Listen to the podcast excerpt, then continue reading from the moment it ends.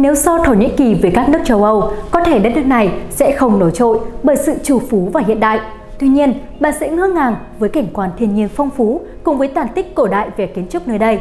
Trong số từ điển lịch sử này, hãy cùng chúng tôi tìm hiểu nhanh về lịch sử đất nước Thổ Nhĩ Kỳ.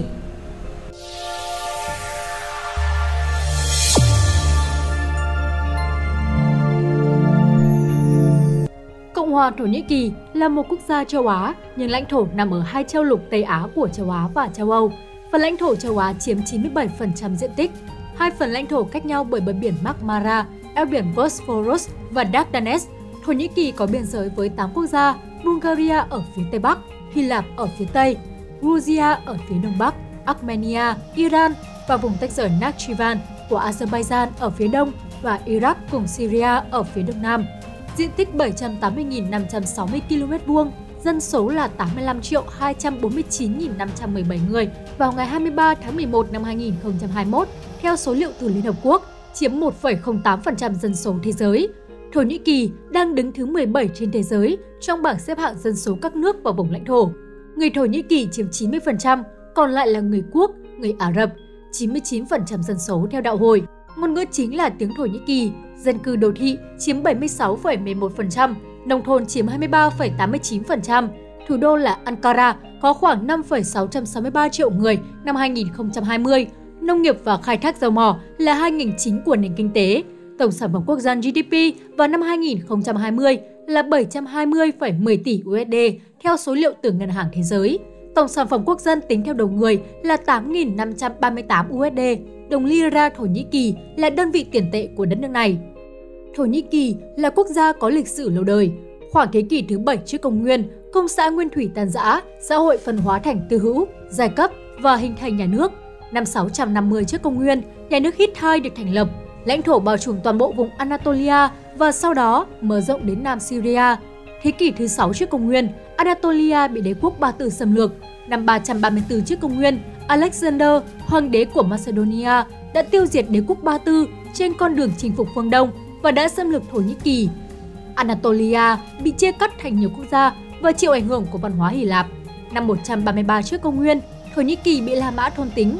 Năm 330 sau công nguyên, Hoàng đế La Mã Constantine đã xây dựng thành phố Constantinople, Istanbul, sau này trở thành thủ đô của đế quốc Byzantine, Đông La Mã và của đế quốc Thổ Nhĩ Kỳ.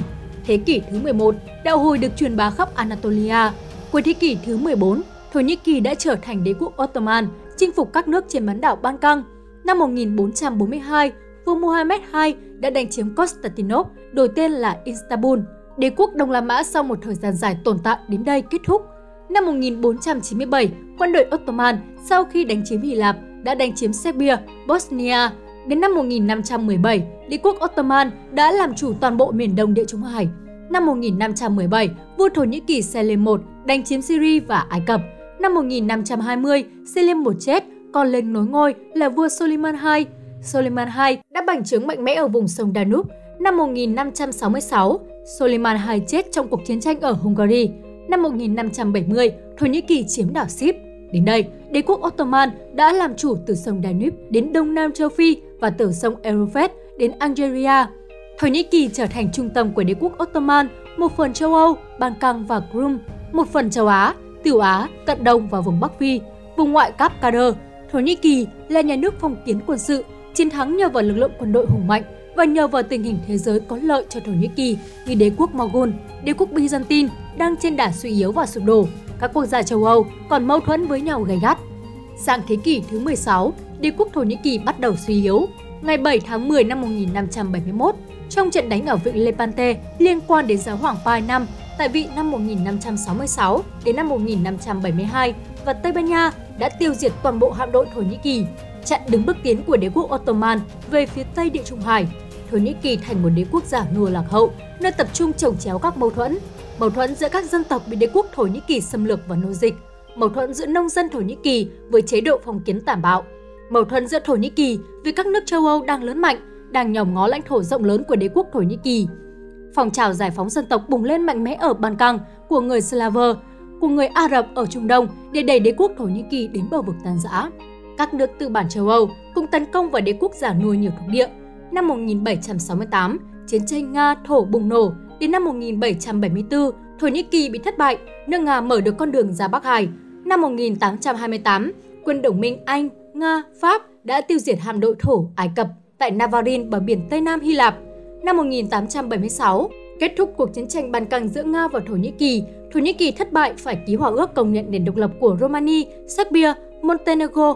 Đế quốc Áo Hung được kiểm soát tại Bosnia, Herzegovina, vốn trước đây là thuộc địa của Thổ Nhĩ Kỳ. Để tránh nguy cơ sụp đổ vào đầu thế kỷ thứ 19, các hoàng đế Thổ Nhĩ Kỳ buộc phải tiến hành cải cách.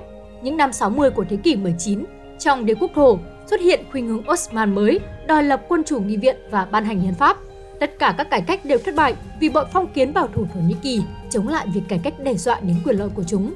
Thổ Nhĩ Kỳ càng trở nên phản động và lạc hậu, dần dần bị đẩy vào con đường đầu hàng các nước chủ nghĩa tư bản phương Tây. Anh, Nga, Pháp, Đức xâm nhập mạnh vào Thổ Nhĩ Kỳ. Thổ bị biến thành nước nửa thuộc địa. Từ một đế quốc rộng lớn, hùng mạnh, Thổ Nhĩ Kỳ chịu sự khống chế chặt chẽ của các đế quốc phương Tây, lạc hậu và tàn dư phong kiến nặng nề kìm hãm đất nước. Sự xâm nhập của chủ nghĩa tư bản phương Tây khiến cho Thổ Nhĩ Kỳ, bên cạnh kinh tế phong kiến, đã xuất hiện kinh tế tư bản, làm cho xã hội xuất hiện những giai cấp mới, tư sản và công nhân. Các giai cấp mới này đã bước lên vũ đài chính trị đấu tranh chống đế quốc phong kiến. Một tổ chức cách mạng của giai cấp tư sản Thổ Nhĩ Kỳ trẻ và nhiều tổ chức cách mạng khác đã tiến hành cuộc cách mạng tư sản năm 1908, buộc Sultan Abdulhamid II đưa Sultan Mehmed V lên ngôi. Phái Thổ Nhĩ Kỳ trẻ đã lên nắm chính quyền nhà nước Tuy nhiên, cách mạng năm 1808 chỉ được lập nền quân chủ lập hiến, ban bố hiến pháp, còn những nhiệm vụ của cách mạng tư sản không được giải quyết. Thổ Nhĩ Kỳ tiếp tục chìm đắm trong lọc hậu, đi theo những chính sách phản động. Trong chiến tranh thế giới thứ nhất, từ năm 1914 đến năm 1918, Thổ Nhĩ Kỳ chiến đấu bên phe đồng minh của Đức, Áo, Hung. Năm 1918, phải Đức thất bại trong chiến tranh. Tháng 10 năm 1918, Thổ Nhĩ Kỳ phải ký hiệp ước đầu hàng phải hiệp ước Anh-Pháp Thổ Nhĩ Kỳ mất toàn bộ đất đai và thổ địa, đế quốc Ottoman tan vỡ. Từ năm 1919 đến năm 1922, Mustafa Kemal đã lãnh đạo cuộc nội chiến lật đổ chế độ quân chủ nghị viện, thành lập nền Cộng hòa Tư sản. Ngày 24 tháng 7 năm 1923, các cường quốc đã ký hòa ước Lausanne, Thụy Sĩ quy định đường biên giới của Thổ Nhĩ Kỳ như ngày nay. Ngày 29 tháng 10 năm 1923, nước Cộng hòa Thổ Nhĩ Kỳ được thành lập. Mustafa Kemal trở thành tổng thống đầu tiên của nước Cộng hòa, ông đã tiến hành nhiều cải cách dân chủ, đạo hồi không còn là quốc giáo, chữ Ả Rập được Latin hóa, tiếng Thổ Nhĩ Kỳ được khôi phục, phụ nữ thôi mang mạng che mặt.